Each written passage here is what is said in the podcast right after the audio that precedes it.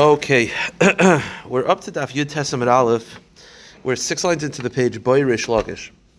Rish has a kasha. So we're going to be talking about a little bit today. Is uh, all today is Yud. Again, Yud is yesterday's Daf. We were trying to figure out is Yud kedushin or Nesuin. Now the question is, what we're going to talk about today is basically two aspects. One is how does Yid work? Is it limafreya? Meaning again, you marry, you, you buy a slave then two months in, you say to her, I'd like to marry you. So the question is, is it that the money that you gave originally is the Kesef Kedushin and you're Lima Freya married from back then? Or is it, it's not that, it's that I'm being moichel, you have to work for me, I'm allowing you to be free, and with the Hana that you don't have to work for me, be Mekadesh me. Okay. So Yid works differently. So the question is, one of the aspects of Yid is that the master can do this for his son. Right? Let's say the master is in his 60s and he has a son in his 30s, and he wants to marry the son to the slave woman. So he could say, You are married to my son. And in today's daf, we'll actually talk about whether the woman has to be maskim. Could be she doesn't have to. It could be she. Could be she doesn't um, have the right to object. It's a possibility. Okay, fine. We'll get to that. The question is, what if the son is under bar mitzvah? Normally, a son under bar mitzvah, you can't. His kedushin is not a kedushin. The question is, over here, where the father has the right to basically marry her off to the son, the master has the right to marry off to the master's son. Does the master's son have to be bar mitzvah? This is already an out of the box type of kedushin. Normally, kedushin does not work. You, a ten-year-old goes over to a girl and says, "It's nothing. It's not bar mitzvah. It's not. He doesn't have das." The question is over here, where it's being done by the master could be the master can do it even if the son's under bar mitzvah. So that's the question. You see, today's daf has the lumdis in today's daf is this is like svarim to talk about this. The question is, how do you look at yud? Can yud be done for the master's son if the master's son is under bar mitzvah? Benoy Achmana Benoy Kaldahu. The Torah says that you have the right to marry her off to your son, which is a unique thing because that's not done normally. A father cannot just marry his son off, right? That's not a thing. So maybe perhaps the Torah is inclusive of even a kid under bar mitzvah. Oidum, or perhaps no. Benoidum yedidei. The son has to be similar to the master. Mahu gadol, just like the master is above bar mitzvah. Benoid gadol. So the question is, can the son marry her if he's under bar mitzvah? So the Gemara says like this: Amrav Zera Tashima, Ish. The pasuk is talking about adultery. Okay, it's talking about right. You have a, a man lives with a married woman; they both get killed. Pasuk says ish prat lekotam. That excludes a katan. So that means that if a 11 year old, a 12 year old lives with a married woman, there's no death penalty for the boy because he's under bar mitzvah. Fine, so far so good. Asher yinafes eshes ish. The pasuk says that he lives with a married woman. Prat le katan. This excludes an eshes katan, which means that if a a woman is married to a katan, she doesn't get a, there's no adultery. Why? Pralashis katan because pashtos because under bar mitzvah you can't be married. Meaning, Ashes katan, the wife of a katan, does not get the death penalty. Why doesn't the wife of a, a katan get the death penalty? Pashtus, because he can't be married. So this is a proof that a son under bar mitzvah cannot do yiyud. Because if the son can do yiyud, then why aren't you getting the death penalty? The fact that pralashis katan, that if a katan marries a, uh, lives with a ma- marries a woman, that wife is not considered a married woman for adultery. So if an 11 year old marries a woman, and then someone lives with a married woman, it's not adultery. Why? Because it's not shaykh marriage. Oh, so you see, v'yamrit miyayid. And if you say that yud works on a katan, imkain matzinu ishis katan. So how come there's no uh, there's no chayiv misa? How come there's no uh, there's no adultery on that one? Oh, so it must be this is the source. Again, what's the what's the source? We're trying to figure out could he do yiyah not a katan. So the source is that if the wife of a katan, if you live with the wife of a katan, there's no adultery. Let me ask you a question. Why is there no adultery? Because it's not shaykh marriage. Oh, so you see that yud is not a possibility. Because if yud is a possibility, then uh, you could have a katan get married. So the Gemara says, wait a minute. Yud is the Raisa. Yeah, yud is the Raisa. Ashalo yoda behefta, the pasuk says. So the question, so if yud is possible on a katan, then how come Yud can't have adultery on his wife? It must be there's no adultery on a katan because it's not shaykh marriage. So the Gemara says, wait a minute. If you're telling me that it's not shaykh marriage, why do you need the pasuk to tell you there's no death penalty? Right? There's a pasuk that says pratleshis katan, which means that if you live with a married woman who's married to a child under bar mitzvah, there's no death penalty. We thought there's no death penalty because it's not shaykh marriage. If it's not shaykh marriage, what do you need a pasuk for? Right? You know, You, you, know what I mean? It's like you, you, again. The conclusion is that if a katan marries a woman and someone lives with a married woman, there's no death penalty. So we thought, why is there no death penalty? Because it's not shaykh marriage. So you see, there's no yid by a katan. It's not shaykh marriage. If it's not shaykh marriage, what do you need a pasuk for? So the Gemara says, wait a minute. Uh, Im kain matzir elamai enemy yid. Amai come my crow. We need a pasuk for tivshim inadim yid. The fact that you need a pasuk tells you that it is a marriage, but me'izitam shiyah. There's no death penalty. So this is the proof that there could be yiyud on a katan because the pasuk indicates that there's no death penalty, which means that there's a marriage. Because if there's no marriage, what do you need a pasuk for? It must be there's a marriage on a katan, but there's no death penalty for whatever reason. What's the scenario where there's marriage on a katan? It must be yiyud. So the Gemara says no. Amr hacha biyavam ben teisha shana v'yoymechad habol yevimta yaskinan. The answer is no. This pasuk is not talking about Yiyud at all, and there's no indication either way. What is the pasuk actually referring to? Yibum. What's the halacha? The halacha is obviously you have to do yibum when the father, when the husband dies without children, the wife marries the brother. How old is the brother supposed to be? Bar mitzvah. Let's say he's a ten-year-old and he actually performs yibum. What's the halacha? You're It is a fulfillment of yibum, and you're considered married. But the pasuk is telling you a chiddush that although you're considered married, if someone lives with her, there's no adultery. You're not going to get the death penalty. And that's a special chiddush akra. So it has nothing to do with yid at all, and we do not have a source of whether yid can be performed for the master's son when he's under bar mitzvah, because this pasuk, which is referring to a marriage of a katan, is talking about yibum.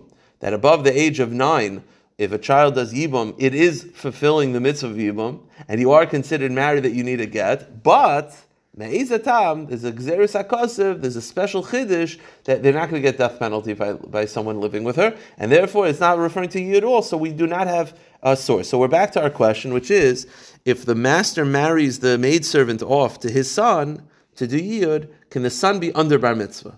So Amr Abashi, I'm sorry. Uh, my havela, what is the conclusion? So Tashima, Amrav Eboy, Amrav Yanai, Ein Yud Elabit Gadol. Stop. Okay, pretty clear. There's no Yud unless the person is a Gadol.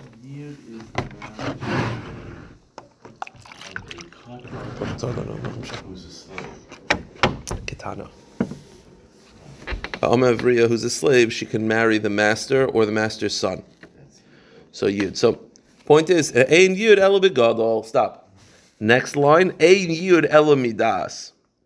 There's no Yud unless there's Das. So I could actually read that as being one thought. There's no Yud by a child because a child doesn't have das, doesn't have ideas. Or this could be two independent statements. So the question is, is this second statement a, an independent statement or is it a clarification of the first statement? So the Gemara says, Tarti, is it two statements? Gemara says, no.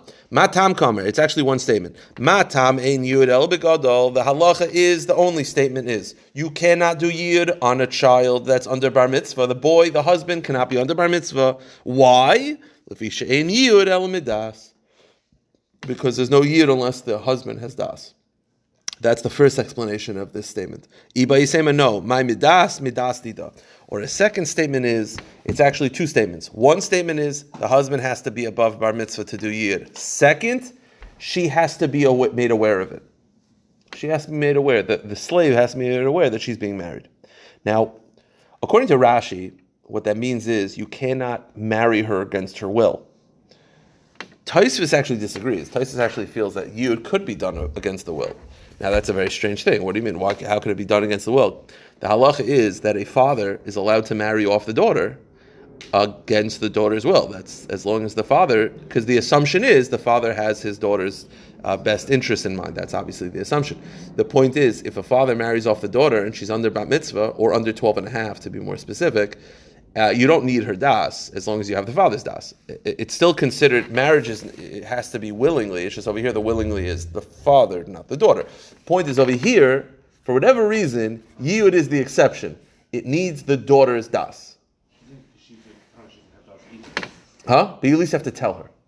You have to tell her. According to Rashi, tell her means consent. According to Taisus, tell her just tell her. In this case, they're both Correct. Both Correct. But you still have to. The, the, the, the assumption is that the master's father is sort of doing manipulating the system, and he's an adult, and the master and the daughter's father. Right. But but the chiddush of this is you still have to tell the daughter that she is getting married, When, which like yeah, she should probably know. is it like a Mian situation where she, when she becomes, No, it's daraisa. This is daraisa marriage. Mian is only in a rabbinic marriage. because with Mian she could leave. Yeah, that's it's a rabbinic marriage. This is a biblical marriage because the father is doing it. Now the point is over here. According to Rashi, it means she needs consent. According to Taisus, she doesn't need consent. She just has to be made aware. Let's go with Rashi. She needs consent.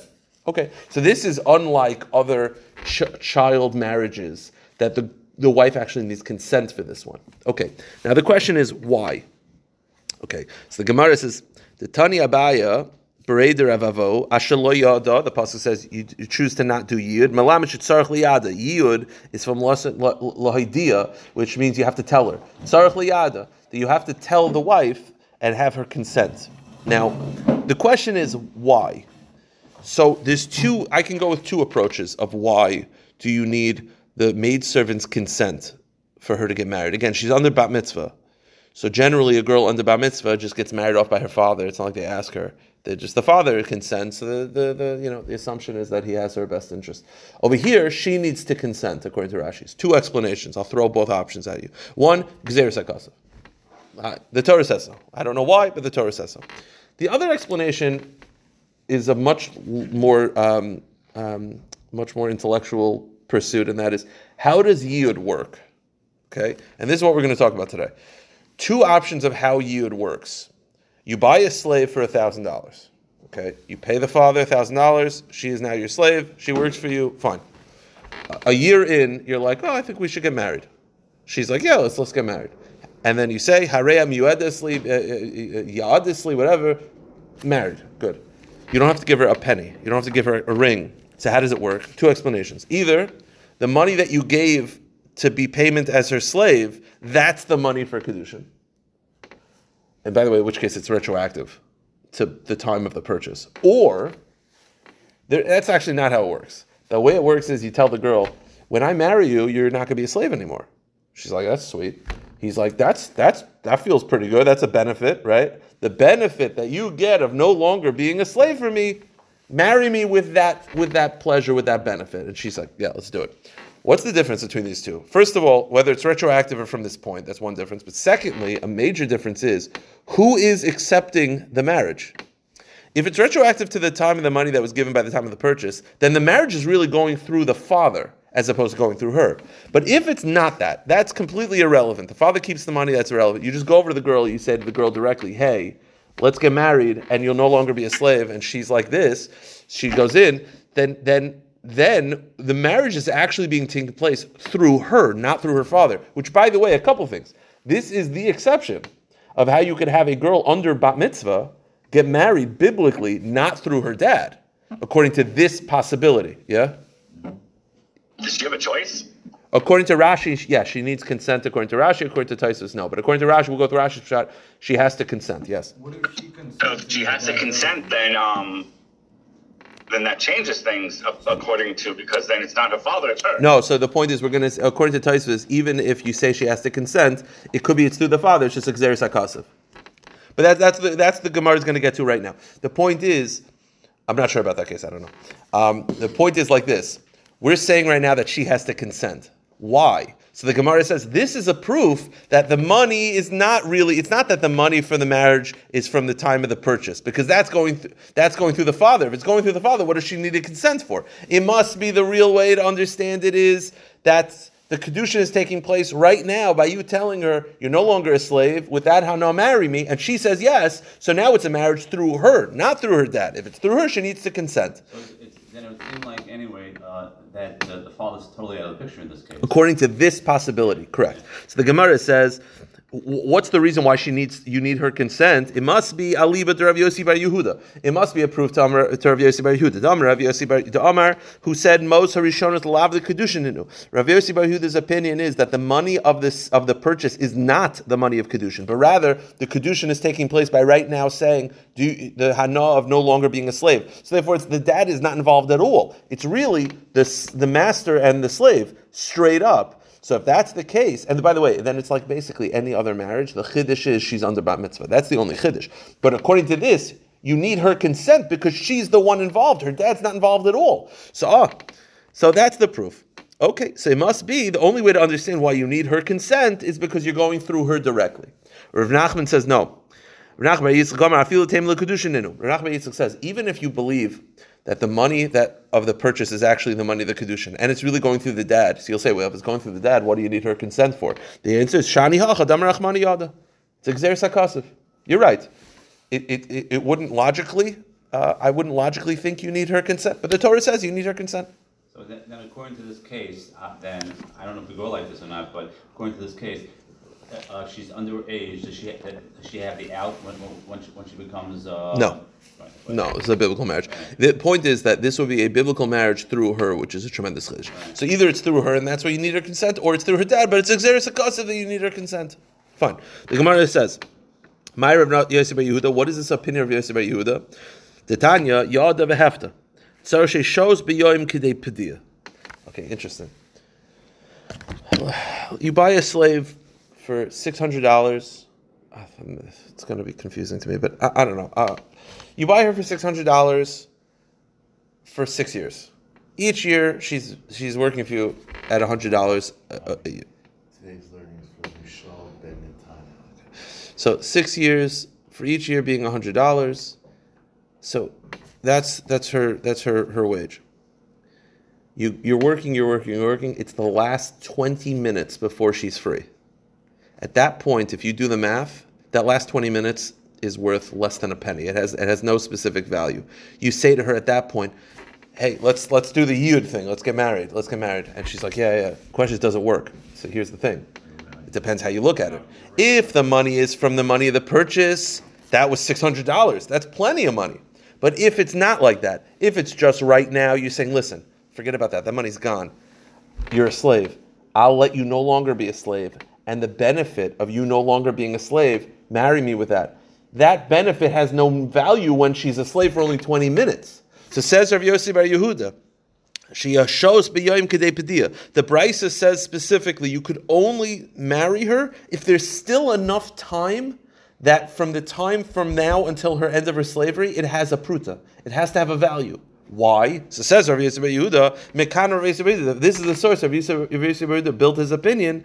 Im yeshos b'yem g'dei lasa shava pruta mekadeshin lava enu mekadeshin kedushin enu. Rav Bar Yehuda used to say, you see from this brisa that if you want to marry her, it has to be that from this point until she's free, there is a pruta worth of work. Because if it's less than a pruta, if it's less than a quarter, you can't marry her. Why? So it must be. The explanation is that the, the money is not from the original purchase. Because if the money's from the original purchase and it's going through the dad, he's got $600. That's plenty of money to get married. The answer is it must be, forget that.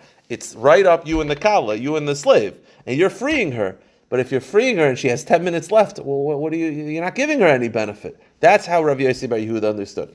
The Gemara rejects it. The Gemara says, no, Rav shani. Rav Nachman Yitzchak says, no. Nachman says, Nachman Yitzchak says, it could be really the money actually from the purchase is the money for the kedushin. So you'll say, wait a minute, if there's $600, then why can't I marry her with the last 10 minutes left? The answer is the pasuk specifically says it's exeris hakasiv. You could only marry her if there's still value left to her slavery. And by the way, I'll, I'll prove it to you. Let's say after she's free, two days after she's free, you call her up. She's a free woman. She's no longer. You call her up. Like, hey, we, we, we had some good times together. She's like, yeah, yeah. You're like, let's get married. She's like, yeah, sure. And you're like, the money from the sale will work. Does that work? Of course not. She's no longer a slave. What do you see? That there's an end point. So says Nachman Yitzchak, it could be really the money from the sale is the money for kedushin. So why can't I do it the last ten minutes? Because the Torah says that if there's less than a pruta's value, then the consider the sale is considered over, and you can't do it anymore. So it's not indicative of how Rav Yossi Bar Yehuda holds. Okay, the Gemara says like this: a couple more cases. Amar Rava, Amar Rav Nachman, Omer Adam Levita Katana. Now, how this works in Lumdis is so tricky. Normally, a girl under bat mitzvah cannot get married on her own. She needs the dad to marry her off, okay, because she's not old enough to make her own decisions. What if the father says to her, "I give you permission, go marry somebody"? Does it work? So I would say no. The father has to do it. You have to give the money to the father. She, she's too young. But says the Gemara, you see from this sugya of Yiyud that the you see from Rav Yossi Bar Yehuda that she could actually marry someone if the dad gives consent. Why? Says the Gemara. A father is able to tell his daughter under bar mitzvah, "Tzi v'kabli You can go get married. I give you consent. I give you. Uh, uh, I give you consent. You want to marry your boyfriend? That's fine. Go do it, and it works. Why? Midr Rav Bar Yehuda. We learn now from Rav Yossi Bar Yehuda. How so? Lav Amar Rav Bar Yehuda Kedushin Nitnu V'chim Mishar Yishma. Think about it. Rav Yossi Bar Yehuda. How does he understand how Yud works? It's not that the money of the purchase is the money for Kedushin, but rather the girl the slave girl who's under bat mitzvah is marrying the guy straight up without the, da- the dad being involved. What do you see? The father is allowed to remove himself. Like the Torah sort of removes the father. So you see that it's possible to have Kedushin for a girl under bat mitzvah without the father involved. That's how basically Yid is working. So says the Gemara, you could apply that to other Kedushins, meaning we don't say that it's Exeris Akasa fully, if that's how it works, then why can't it work by every other marriage? As long as the dad gives consent, you don't have to go through from it. That's fine. It's again, it's a tremendous chiddush, but that's what the Gemara says. Secondly,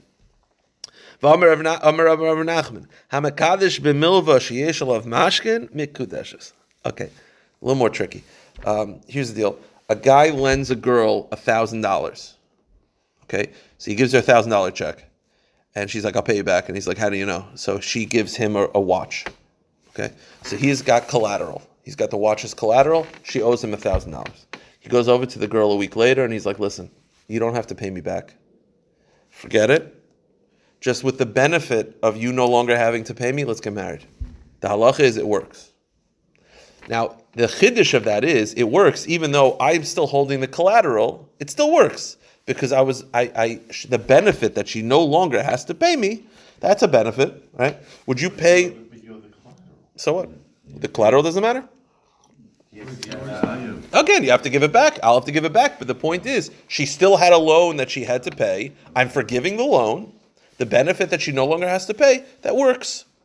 Right, but that collateral has to be conditional. Yeah, fine, fine. But my point is, it still works. What is his source that this works? He says, But I'm sorry, but what does the collateral have to do with this? It's just stop. It's a, it's an added chiddush that even if there's a collateral, it's still it's still considered um, forgiving of the loan. Now, where does he see this from? That basically, in such a scenario, that you could forgive a loan and get married with that benefit, even if there's a collateral being transferred. Um, I'll prove it to you. What's the source? Midir Rav Yossi Bar Yehuda. Lav Amar Rav Yossi Bar Yehuda Moshe Rishonis Lav the Kedushin Hai Halvahi Vigufa Mashkinu. Go to the next page. Chimashar B'Shava Pruta Have a Kedushin Hachanami Loshna. I think it's in. It's in the. If you need the tefillin, I think it's in the the bima. Lift it up.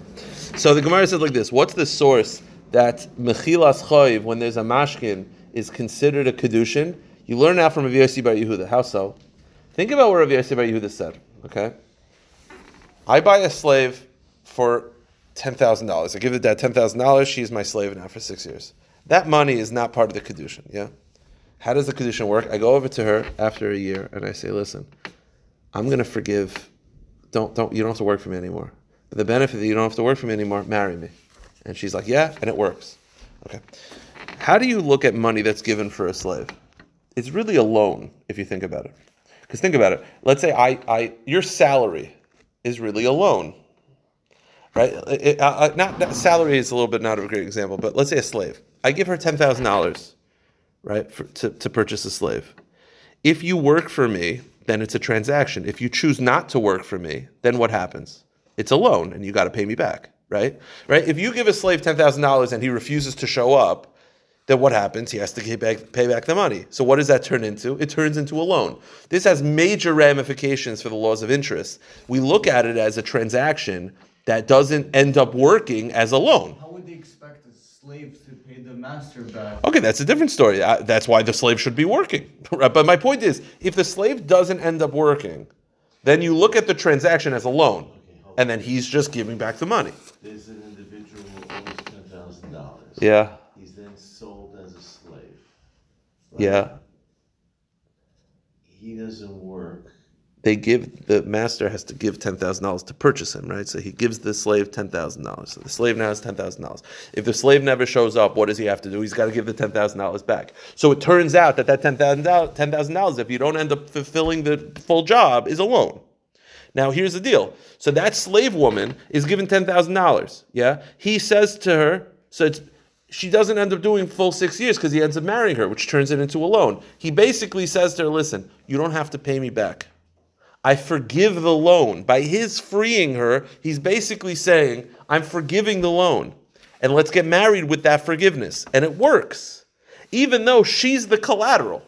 If you think of a, a slave is it's a loan and she's the collateral, and yet forgiving the loan works. So you see from Rav Bar Yehuda that forgiving a loan, even if there's a collateral, it still works because that's in essence what every slave is. It's payment for a, for a service. If you don't do the service, it's a loan. She is the collateral, right? Like, how do you know you're going to get your money back? Because I got the slave, right? She is the collateral. And then when you tell her you no longer have to work for me, I'm forgiving the loan. You're forgiving a loan even when there's a collateral, and it, and it works. That's what basically yiyud is a quinter You see, if yiyud is the original money is the kedushin, then it's not a loan at all. But if you look at it as that money is that money was a loan. I'm forgiving this loan, that's the marriage, then do you see that forgiving of a loan works? So As- what constitutes the person as a slave if he's technically getting paid up front for his service? the fact that he has to work for you. Right? I'm saying that's the point. The fact that you have to work. You're right. But that's it's not all, all, all transactions at some point can be boiled down to loans. This comes up a lot in Bava Metzia. We'll get to it. Let's go weiter. The Gemara says this: Tanar Rabbanan. Ketzad mitzvahs yud. How does yud work? So I'm la b'fnishnayim. Hareya mikudeshesli. Hareya muresesli. Afilu b'soif sheish v'afilu samach l'shkiyas chama The Tanna Kamma says like this. I mentioned this before. This the shaila of Rav Yossi Bar Yehuda again of how does yid work? Is it that the original money is payment, or is it no? Right now I'm, I'm releasing you, and that benefit I get married. What's the difference? One difference is does it work retroactively? A second difference is can I do it the last minute? Right? The movie, like it's ticking down 10, 9, 8, and then you do year, the last two seconds. Does it work? Accord if you hold that the original money is payment, so yeah, the original money is still there. But if you say that it's releasing them from being a slave is the value, the last 10 seconds, it doesn't do anything. This first opinion says you could do yid afilu samach l'shkiyas zachama, the last moments, because he looks at it as the original payment. The original payment is, is, is considered the marriage, and it's retroactive from that point. So I don't care when it takes place. Rav Yosef either disagrees. He says, no, it's not the original money is the payment. It's right now. He says, therefore. So he says, no, it's not retroactive. It's from right now, and therefore it only works if you release the slave when there's still time left for them to work to make a value of a pruta. So what's the machlekes about? Again, is the money going back from the time of the purchase and it's retroactive, or is it right now? So the Gemara says, I'll give you a mushal for one of these opinions. Again, the Tanna Kamma says it's retroactive. Rav Yosef Yehuda says it's right now. So Gemara says, I'll give you a mushal. What is the mushal? What's the parable? What's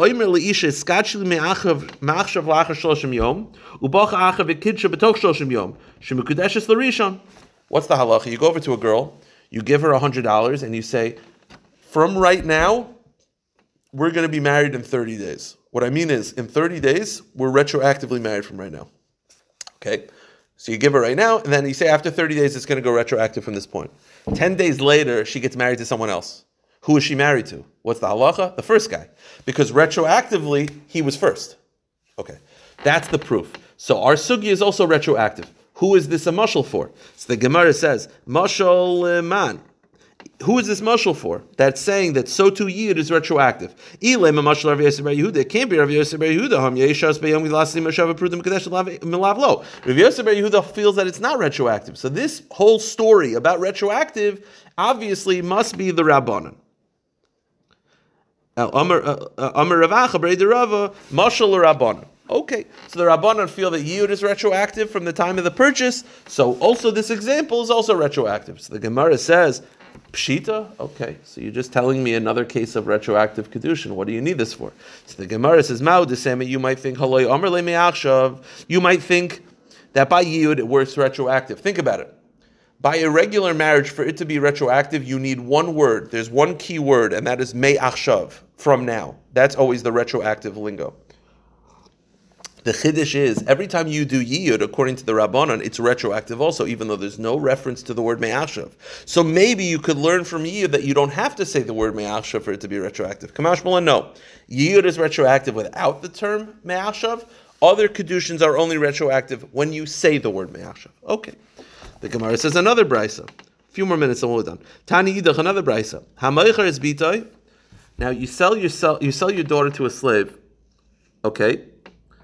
Now here's the deal. Another similar to the question of whether yid is retroactive. You sell her as a slave January 1st. You want to do yid May. You think May is a nice time to do it, fine. But March, a few months before that, she marries someone else. As a slave, she marries someone else. And then you show up in May and you're like, I'd like to do yid. So the question is, who is she married to? It's the same thing. If Yiyud is retroactive from the time of the purchase, then she's retroactively married to me and not that guy in March. But if Yiyud is from now, she's already a married woman. So the Gemara says it's a machlokas, the same machlokas. Amochas bitavala v'kitchel acher sichuk badam gedeshes l'sheni div Rav Yehuda says she played with the master, she's messing with him over, and, and she's married to the second guy because he looks at you and not retroactive from right now, and by now she's already married. Chum say no, they look at Yud as retroactive, and therefore Mratzal Yayid Miyayid. When you do Yud, it sort of bumps that second guy because retroactively you're married from the time of the purchase, so you're the husband. Okay, so it's the same shaila of whether it's retroactive. The Gemara says another mushal. I'll give another mushal where it's not retroactive. You tell a woman, I'm going to marry you after 30 days, but you don't say me'ashav. So you just say, I'm going to marry you after 30 days. Then during the 30 days, someone else marries her during the 30 days. Who is she married to? Mikudeshes l'sheni. She is married to the second guy because the guy did not make it retroactive. This is an example of kedusha not retroactive. So how is that related to Yud? So we said there were two opinions by Yud. One opinion says retroactive, one opinion says not retroactive. We bring a mushal of an example of not being retroactive as well. So the Gemara says mushal aman. Who is this mushal for? It can't be the rabbis because they say it's retroactive. This is a mushal of not retroactive. It's a, this mushal works with Rav Yehuda because this too is being is uh, Rav Bar Yehuda feels it's not retroactive, and this is also an example of not being retroactive. The Gemara says pshita, it's pashit, yeah, it's just an example of not retroactive. Mao the same kamash balan. The chiddush is that Rav Bar Yehuda looks at every year as not retroactive, but over here where you said after thirty days, maybe that's a terminology of being retroactive. Kamash balan, no, you didn't say me'achshav, so it's not limafreya. Okay, one last little sugya. Tanya idach. Another brisa. Hamochres bita upasik al lo. Here's the deal. You sell your daughter as a slave, but you make a condition that they cannot marry her. Yiyud, which is the master marrying the daughter, you make a condition with the master, you cannot marry her. Yiyud is off the table. So I will sell her as a slave, but that's it. I, we're keeping this relationship professional. I am not giving you the rights to Yiyud. So the question is, does that work? Does it work? So the Gemara says, Niskayim Atanai. Rameir says, yeah, it works. Why not? You can make a stipulation. That was a stipulation he made, so it works. The Chum say, no. Imratul yayid miyayid. The Chum say it doesn't work. Meaning, she is a slave and you can marry her. Why? Because it's her consent. No, it's because the, there's a rule. You cannot make a condition against the Torah. The Torah says you can marry her. I can't make a condition that goes against the Torah, right? Like I can't make a condition with you that you have to eat pork. I can't do that. The condition doesn't work. A condition that's against the Torah does not stand. So I sold her to you with a condition. The condition is you can't marry her, but the Torah says you can, because the Torah says the Iyud is a thing. So you're overriding the Torah, you lose, Torah wins, therefore sale is good, condition falls away. That's called masna mashakasa Torah. If you make a stipulation against the Torah, the stipulation, poof, it vanishes. That's that's the point of the Rabbanon. Makes a lot of sense. Here's the question: Why does Rameir disagree with this? Rameir says you could sell her and make a condition. She's not uh, she's not going to marry her. Uh, everyone agrees you cannot make a condition against the Torah. That's a universally it's a universally accepted view. Especially Rav Meir himself agrees with this. So the Gemara says, wait a minute. According to Ameir, you could make a stipulation against the Torah, but that's not true. Vatanya, the brisa says, Ha'omer Leisha, Harei Mekudeshes Li, Amanashe In L'chal Aisher Ksus Va'ina, Harei Ze Mekudeshes, Utanai Batal Diver Ameir. The Gemara says, the Gemara says like this: If can you make a stipulation? Uh, you you marry a woman, right? One of the one of the uh, responsibilities of the husband is to supply her with with clothing, with food. Right? You have to supply your wife with clothing, food. Share ksus right? One of the obligations. You can't just say I'm not feeding you, right? Let's say I want to marry her and I make a stipulation. I'm not giving you any food. Does it work? Rameir says no, because you're making a stipulation against the Torah.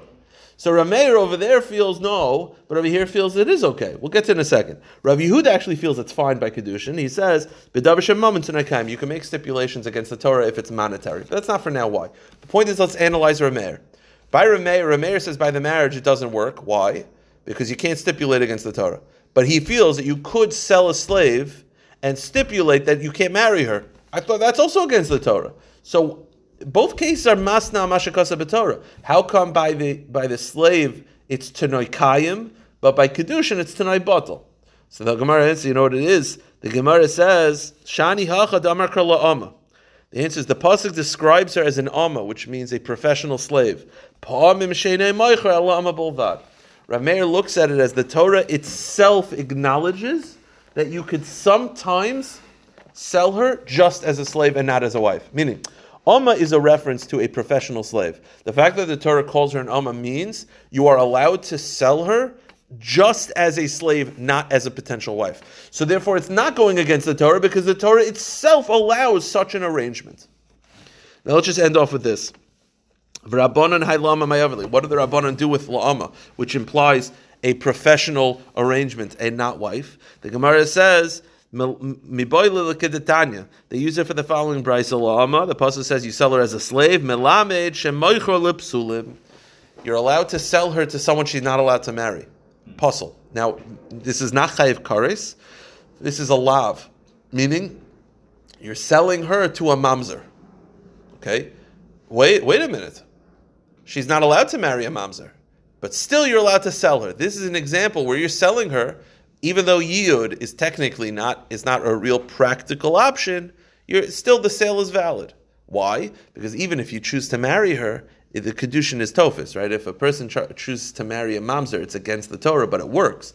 So because the kedushin is tofis, while the Torah does not want you to marry uh, to do yiyud, but the sale is valid. You're allowed to sell her to a chayve lavin, to someone that you're biblically prohibited from, even if that it means that yud is practically not an option. Still, why? Because the Torah says la'ama. The pasuk says you sell her as a slave. Sometimes the practical arrangement is that she's not going to do yid.